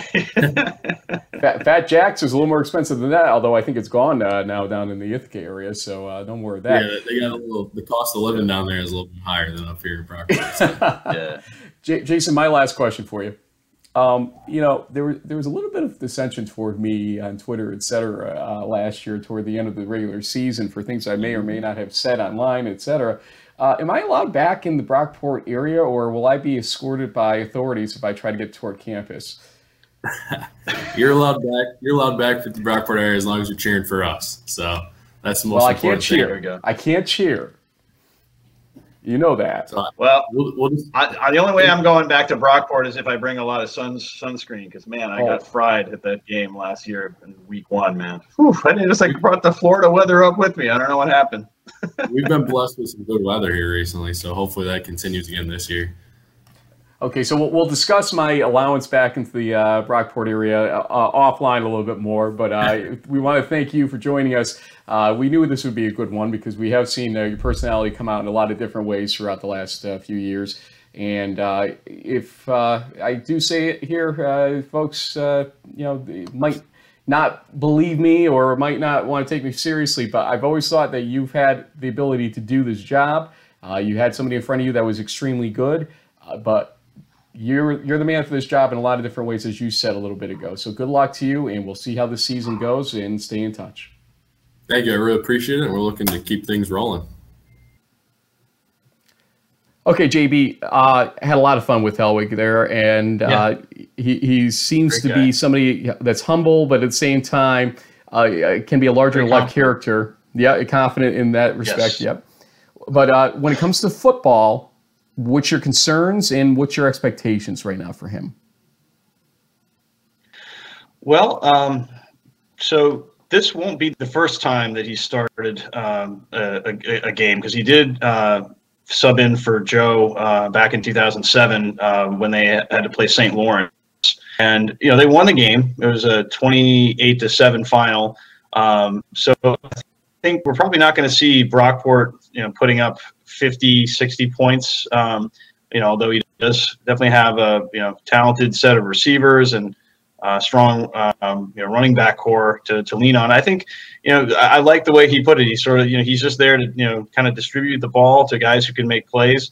And so I think you'll see. I don't think he's going to be like a game manager uh, type of quarterback, but I think he's going to be um, you know maybe one of those sort of West Coast offense types that just you know gets the ball out uh, quickly. He makes uh, makes quick decisions, and um, you know probably leans on his running game. And you know uh, they may have to score a few more points here and there because their defense has turned over uh, a decent amount. But uh, I'm sure a lot of those guys backing up all those all Americans and all regional players are pretty good ones too. So Brockport's had a good run, and I'm sure the recruiting uh, and everything has, has paid off for them because of that too. Feels like we uh, made Utica a sleeper a couple times uh, in the last uh, couple of years, and uh, why not do it again, right? They, they gave Brockport a good run for their money at the end of last season, and uh, you know with the with the young quarterback and um, there's a Peyton um, Miller. Is that yep. we had on last? Yep. Yeah. So you know the Utica dudes, you know the Utica guys, you know they just they just have this they have this confidence and swagger. Um, Coach was built a solid program there, and uh, you know seven and four last season. They they kind of you could say upset Ithaca in a, a crazy shootout game in the ECAC Bowl, um, and so they've got a lot of momentum. A lot of guys coming back, and so I think that yeah, uh, they can definitely make some waves. So the Empire it's going to be an interesting one. Uh, we uh, put a poll uh, up uh, for you folks, and uh, we only had four choices we could give you uh, on Twitter, but yeah, maybe it's fitting. And 54% as of our recording, we'll put up the updated results right now, so maybe slightly different, but it looked like a majority. it picked, yeah, uh, they picked uh, Brockport uh, to win uh, the conference, and uh, you know we gave Alfred and Cortland as the viable second choices uh, on it, and they both only pulled around ten to fifteen percent, and then the field basically got the remainder, the remaining 4 mm-hmm. teams in the conference. So it's still Brockport's conference to lose, according to the fans out there. Almost 100 votes, yeah. I think it was, give or take. Oh, so, wow. Okay. Yeah, I mean, uh, that's a pretty good sample size uh, to say that a lot of Brockport momentum out there uh, is still, and uh, we'll see who can knock him off. And I know Co- Coach Mangone probably hates that fact because, you know, he, there's no secret anymore. It's I think it's a lot easier to play from behind in uh, terms of the notice uh, column than it is to have to sit up there and basically keep defending yourself. We saw a lot of that in 2018 yeah. for sure for them. We'll see where it goes. Yeah. Jack, time. Uh, we lose Frostburg State. We lose Southern Virginia. Uh, Frostburg State had won that uh, conference like Husson did the CFC last year, and then will no longer be defending that. So Montclair, Salisbury, Christopher Newport, Wesley, Rowan seem to be the teams to look at here. Um, we'll talk more about that uh, Christopher Newport game against North Central that's coming up uh, this weekend, and whether or not yeah. that gets played is a question. Uh, but you pick Wesley slash Montclair. I pick Montclair. I, I they're playing the Wesley Montclair game at Montclair again this year. That was a game that I attended two years ago that went down to the fourth quarter yep. before it got put away. It looks to me like Montclair has really built themselves up even since that point. Wesley's kind of still trying to figure themselves out, especially after Coach Drass's uh, death, uh, what last May, uh, you know, almost a year and a half mm-hmm. ago now. But it seems like yesterday. That's amazing. Yeah. It's been that long. But yeah, you know, your thought is that they'll probably tie is what uh, the slash means here and w- w- yeah i think it's going to be a, yeah i think it's going to be a situation where you're going to see you know someone's going to beat wesley uh, someone's going to beat montclair but there might not be one or the other you know, Christopher Newport is is coming back with a very strong team, um, and so is Salisbury. So there there's a lot of potential for carnage in the top four or five uh, you know teams here, um, especially you know with uh, you know all the talent that that Wesley is bringing back to the fore defensively. Um, sounds like the the quarterback situation that they have uh, there is is is starting to to look pretty good for them. Um, I know uh, well, struggled a little bit with turnovers last season, and I think that that that hurt them a few times. They didn't really have a kicking game. They seem to have addressed that. When I talked to Coach Knapp uh, in the offseason, he seemed really confident um, of their chances, and and uh, you know he was even to the you know, the point where I think you know. I was I was trying to sell him on well you know what do you think of uh, you know Jaquil Burch potential you know offensive player of the year and he was like he didn't do that well against us. so, you know, I was like, okay, this guy is like he's he's locked in and he, you know, he's he he thinks uh, and he really you know feels that they they are even though they struggled last year, um, you know, it's record wise. I mean, you lose four games by a combined what is it five points? It could have very easily been a ten and zero season. Um, but he's uh, he's feeling it, and I think I think the Wolverines feel like they have something to prove, and, and will probably be a tough out weren't even in the top 25 uh, in uh, the d3football.com poll, I believe, which is uh, probably, yeah. Yeah, which is probably a definite wake up call to his team that they're not getting the respect they feel they deserve, despite what happened last year. That you know everybody has an off year and they still have clout and still have the athletes and whatnot. Yet they didn't make it into there. My, they were on my ballot, but you know one ballot does not make a poll at the end of the day. Oh, you're losing your earpiece, sir, JB. yeah. Yeah, I think that was Coach Knapp smacking me upside the head from down in Delaware, saying, like, "Shut up, Baker."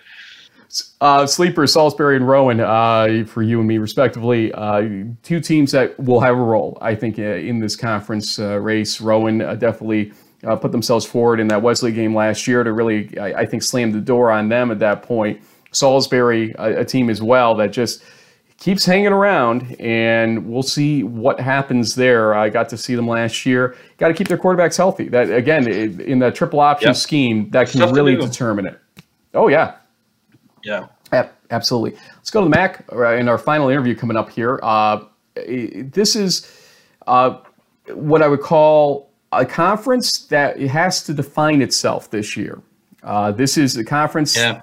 that had some trouble last year we we heard that the Misericordia scrimmage uh, didn't go tremendously for Misericordia this year, so the second place team is going to have to bounce back here and prove themselves as really the real deal. Uh, I think a lot of people mm-hmm. saw a lot of those close games, those cardiac finishes last year, and don't give them the credit yet. And I might be one of them. I, I don't know if I really give them the credit as being that team, the heir apparent right now of the MAC.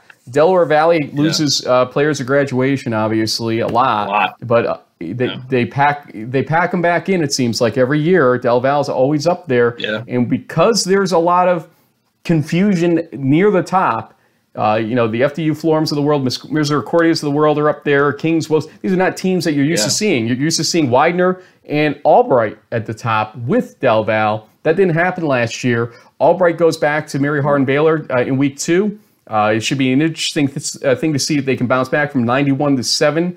Uh, we'll talk to Coach Fredenburg about that. Again, later in the week, we'll show that.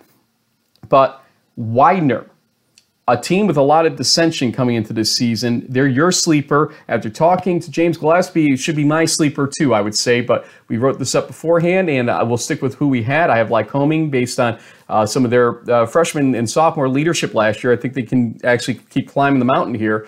But Widener, uh, as your sleeper.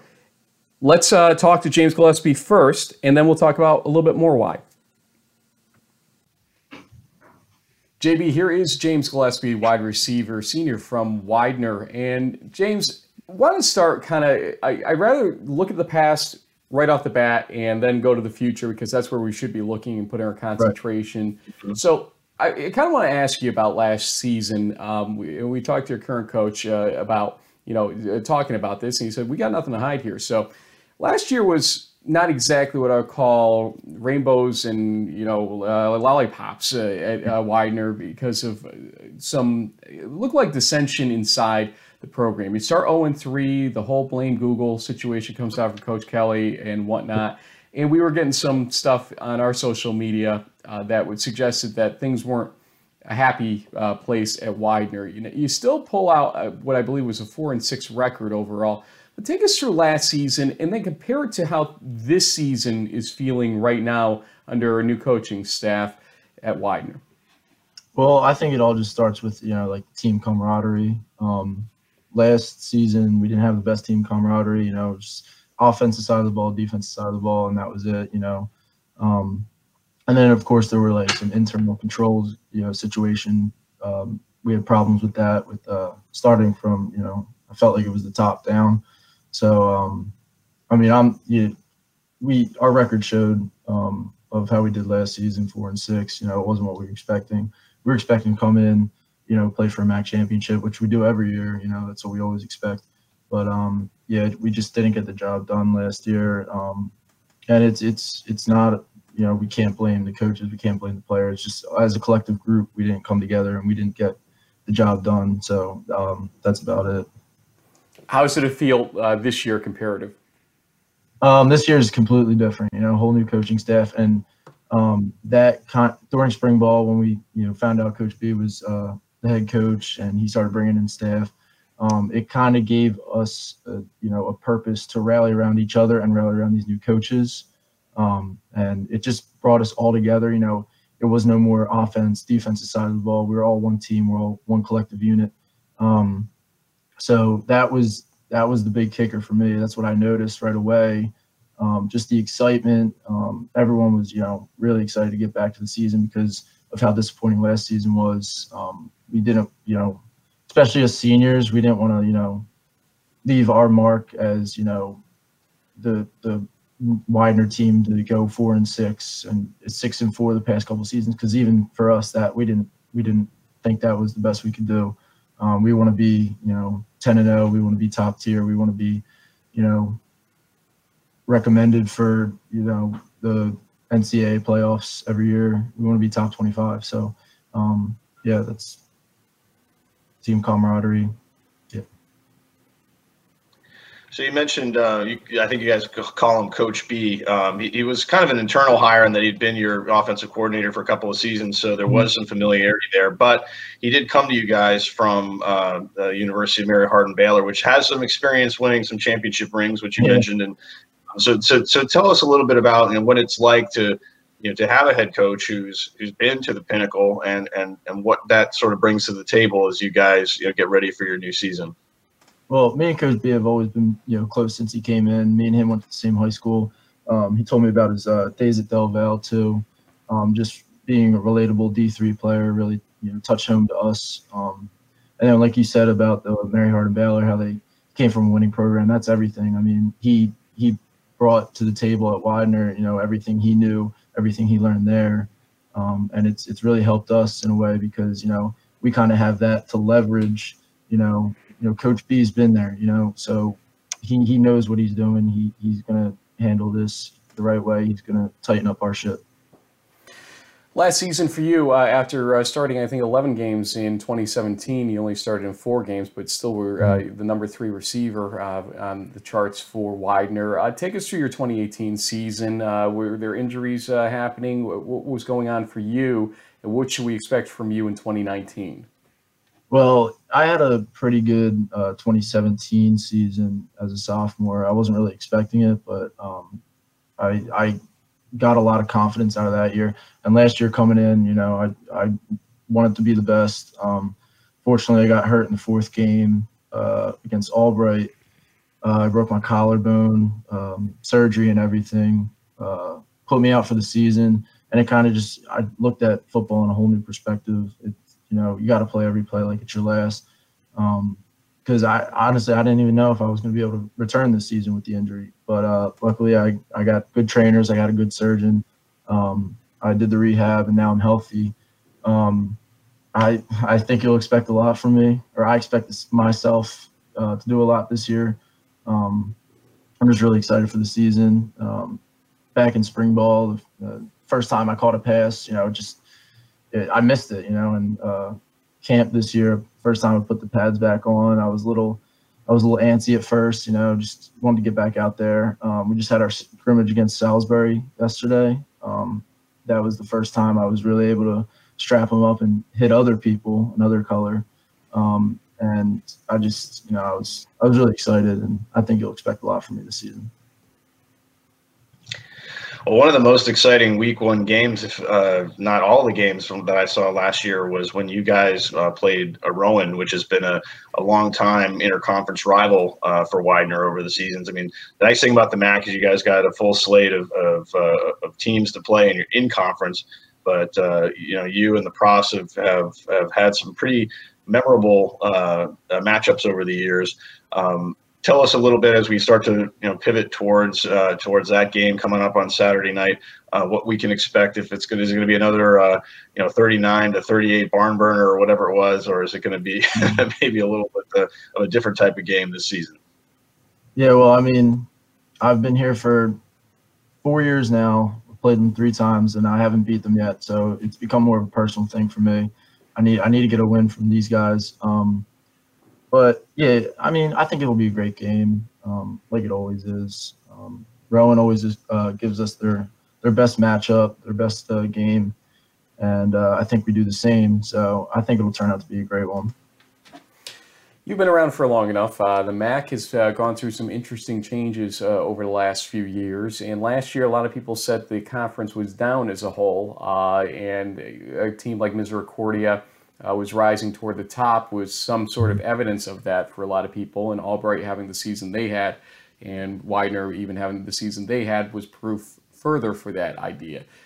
What do you think really is going on in the MAC? Is it down, or is it just something where the teams are transitioning, but it's still uh, an elite conference in the East and in the country at this point? Give us your kind of thirty thousand foot, foot view, since you actually play in the darn conference. Yeah, uh, I definitely think it's still an elite conference. Um, I just I've been seeing these teams basically flip throughout the years. You know, uh, um, you know, Albright was on top when I was a freshman and sophomore, and we see how their season went last year. Um, and then Misericordia was always on uh, the bottom of the totem pole when I was a freshman, when I was a sophomore, and you know they they ended up beating us last year. So um, then you see teams like FDU out of the woodwork. Um, you know, it it just seems like um, teams are rising and falling, and there you can't really get you know a great um, look at the conference, uh, especially during the preseason, because you never really know what's going to happen you never know if there's new freshmen coming in that are going to make an impact. So, I mean, it's it's really hard to uh, evaluate, but that's just what I've noticed since playing in it. So, James, it's your your senior season. I think you told us uh, you're you're from a little north of, uh, of Philadelphia. Uh, just you know, tell us you know kind of you know your your story, how you ended up at, at Widener, and and um, you know what you're looking to do after football is over. Um, well, the recruiting process out of high school was a little difficult for me. Um, I came from a pretty predominant program in the PCL uh, Archbishop Wood. Um, and re- re- like I said, recruiting was tough. Um, Widener came af- out after me, and um, I decided I was going to Widener on April 30th when the the final date you could pick was May 1st. Um, so I didn't really I didn't really know what I wanted to do. Um, but I had a couple overnights here. I had a couple visits, and I I realized Widener was a place for me. It just felt like a very family oriented place. Um, I came to the uh, the Lebanon Valley game uh, in their 2015 season, and uh, it was the first night game in a while. And uh, yeah, I just I felt at home. You know, uh, seniors, juniors, it didn't matter what year you were in. They they took me under their wing. They they treated me like I was there for four years before that. Um, but it's it's a really family oriented place. Um, I love it here, and I'm so happy with the decision I made. Glad you're mentioning family because uh, this is the point in the interview uh, when we allow you to say hello to them, uh, among others. And I'm glad you're smiling because I was just about to say to you that you are very business-like about this, uh, and which you should be. That's great. Uh, I mean, uh, Coach would love that fact about you, but we try to bring out a little bit of the softer side of the players once in a while, if that's possible. And uh, your aunts and your uncles, uh, your parents, uh, your whole family uh, is probably watching this. So make sure when you're doing the following uh, segment here to smile uh, as you give shout outs to your family, friends, teammates, whoever may be watching this. James Gillespie, the floor is yours for shout outs.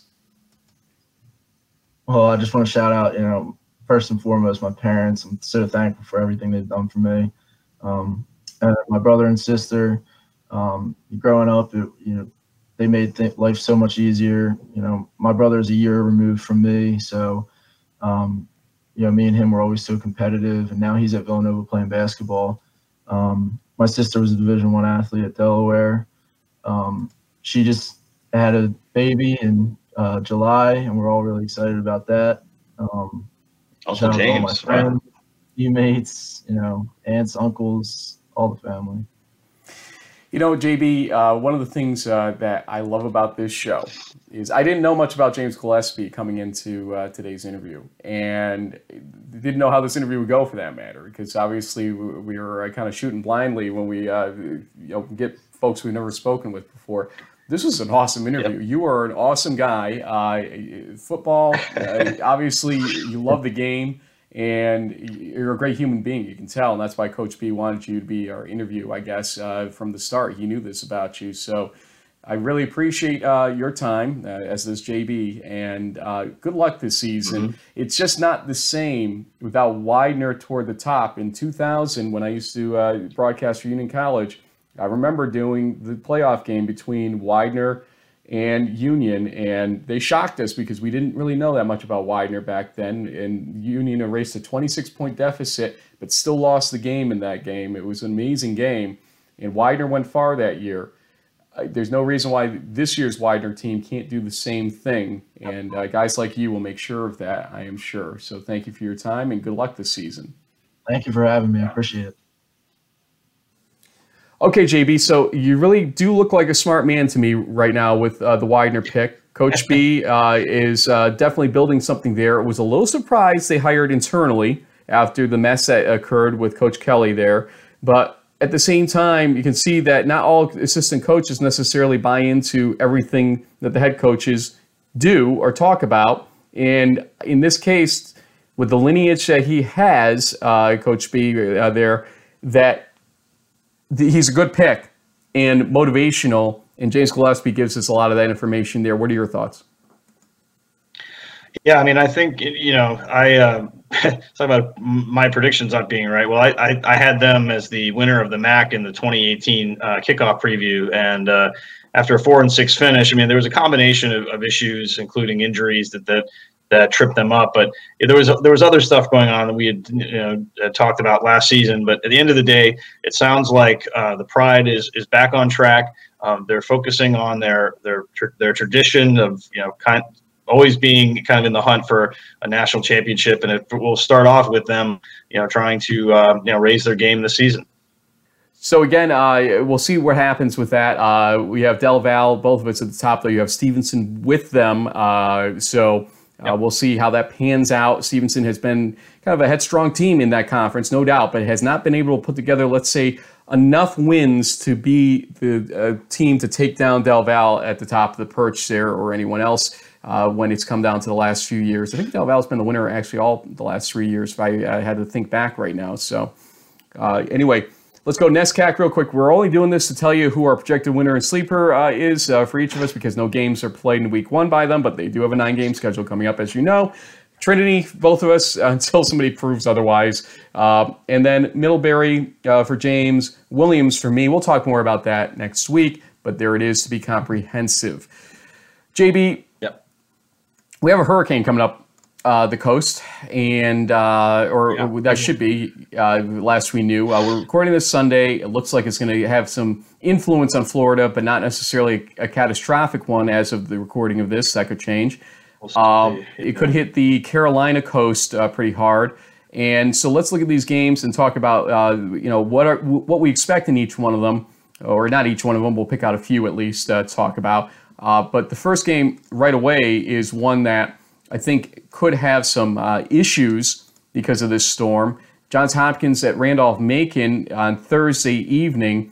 Not sure what to make of how the storm will play out, but Hopkins coming uh, to play their first game since Coach Margraff's passing, and that's going to be uh, emotional for sure. But against a team like Randolph Macon, that's yeah. kind of on the upswing here right now.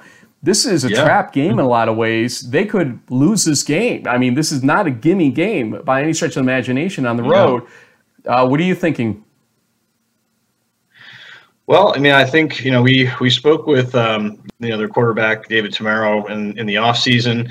Um, I, I know that they you know, feel great about uh, you know last year's uh, results, other than you know obviously what happened with, uh, with Coach Margraff uh, right after the new year. But um, this team you know, was touchdown away from going to the national championship. So uh, they feel like you know their their window is still open, and so it, it's one of the very few. If I, I think it might be the only um, game uh, in in week one that has two teams in the top twenty five playing each other. So um, and you know they're, they're going to take this one serious, and it'll be a, a business trip, I'm sure, and um, should be should be a great way to kick off the uh, the, the season.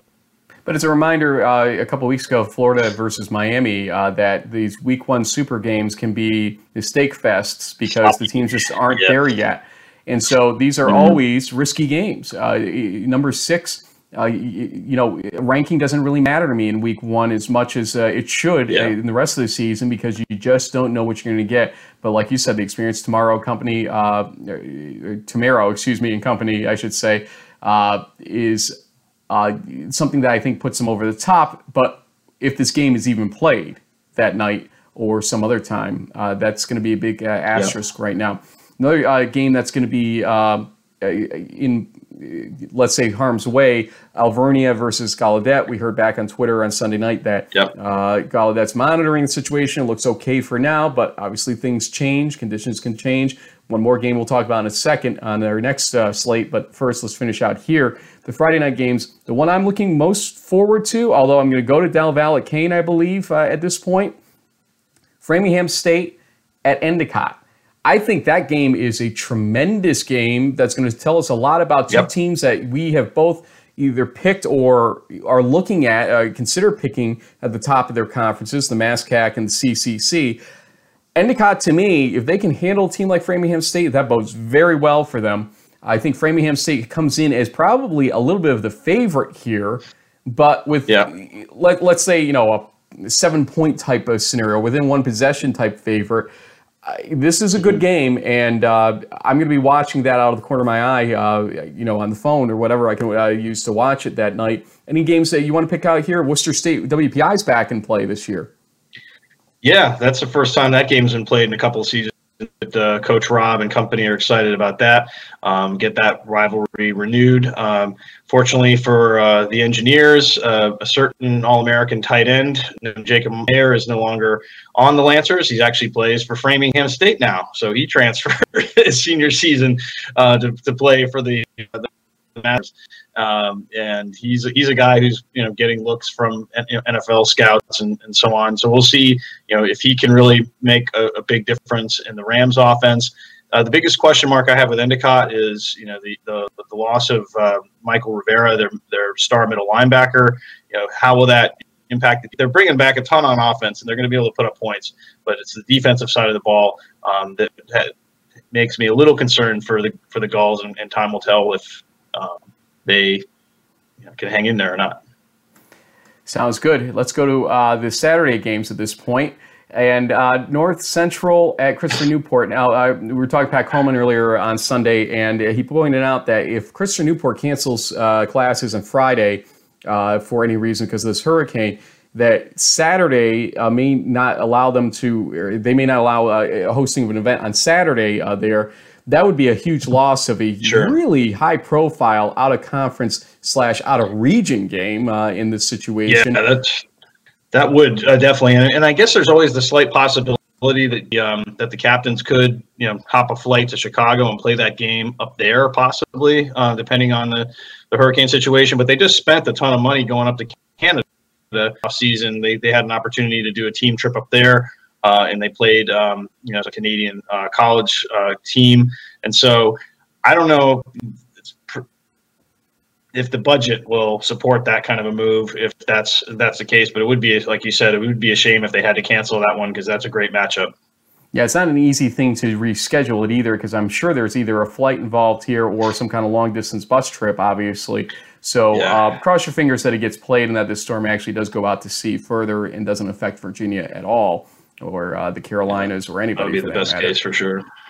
TC and TCNJ at Muhlenberg is a game I'm going to try to attend uh, at least part of on Saturday. Uh, I have to start in Philly for uh, flag football reasons, uh, referee uh, clinic, and then move up uh, Pennsylvania at that point. Brockport at Hobart, a game that we attended last year on our Game Day Live segment. We'll try to do one of those again later on this season.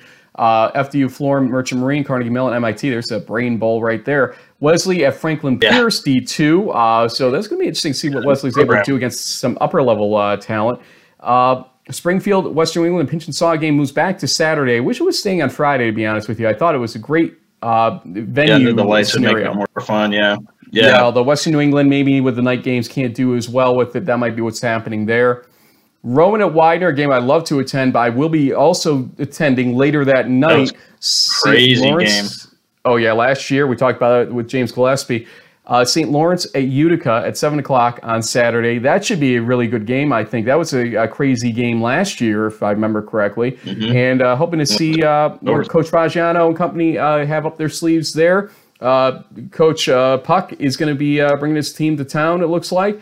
and I, I, don't know who to pick in that one, although Utica is our sleeper. St. Lawrence was your, your sleeper for the Liberty League.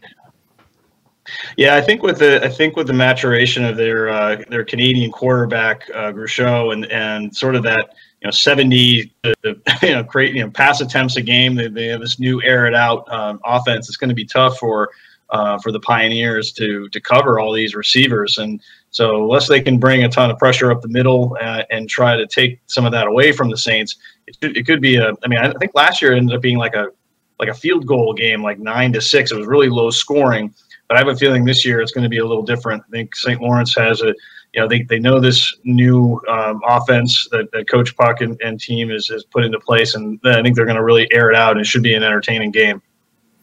So there you have it, folks. Uh, we've covered all nine conferences, although uh, we'll cover uh, the NESCAC uh, a little bit more next week. Uh, we'll cover some more national stuff next week as well. Uh, the way it works is we'll have a host chat segment out next week, usually a player interview and a coach interview at some point. And sometimes we'll do a projection show. We were not going to do plays of the week yet. We're going to do save that for pre, uh, either week two or week three. We're going to start those up it's a lot of heavy okay. lifting going on in this first week, folks, and so uh, give us a little bit of a break on that one because it's that's going to take a lot of work to uh, go get those plays of the week. But uh, we'll include in our uh, host chat show uh, basically a recap of all the games, touch them all basically, and uh, we call it crunch time, and you'll see that here coming up. And don't forget, we're also allowing for audio podcasts or audio listeners to uh, take this podcast now, and that may not be immediately effective on the Tuesday that this is released, but by Wednesday we hope to have that up on our Podbean site, which uh, connects to iTunes.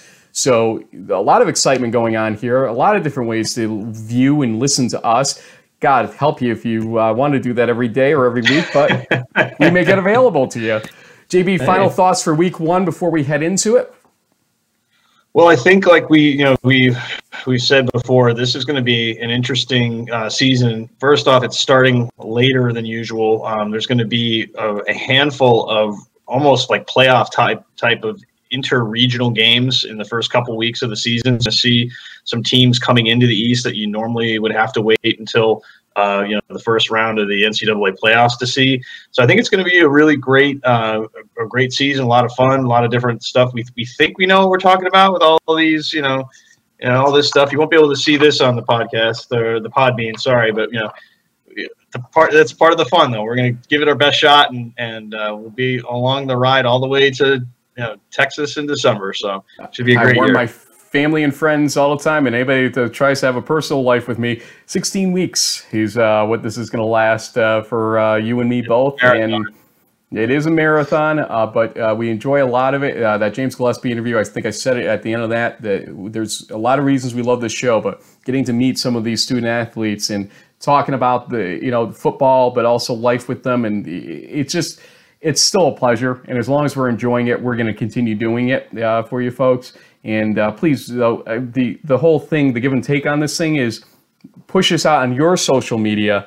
We can't survive without you sharing us at the end of the day. Also, watch Twitter this weekend because when I attend a game, we send you video clips via Twitter that you won't see anywhere right. else. Uh, we try to you know give you that insight into the game uh, from the sideline view uh, that I'm able to give you, and then also bring some interviews during uh, the next week's show. Well, plenty of interviews looks like coming up if I have any way of doing it. Plenty of interviews.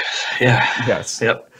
Okay, JB. Looks like we're past our bedtime anyway, so let's uh, say goodnight or good day to these folks that uh, might be watching a little bit earlier, yep. and we'll see you throughout the weekend. It's week one of 2019, our season 12, but college football's 150th season this year.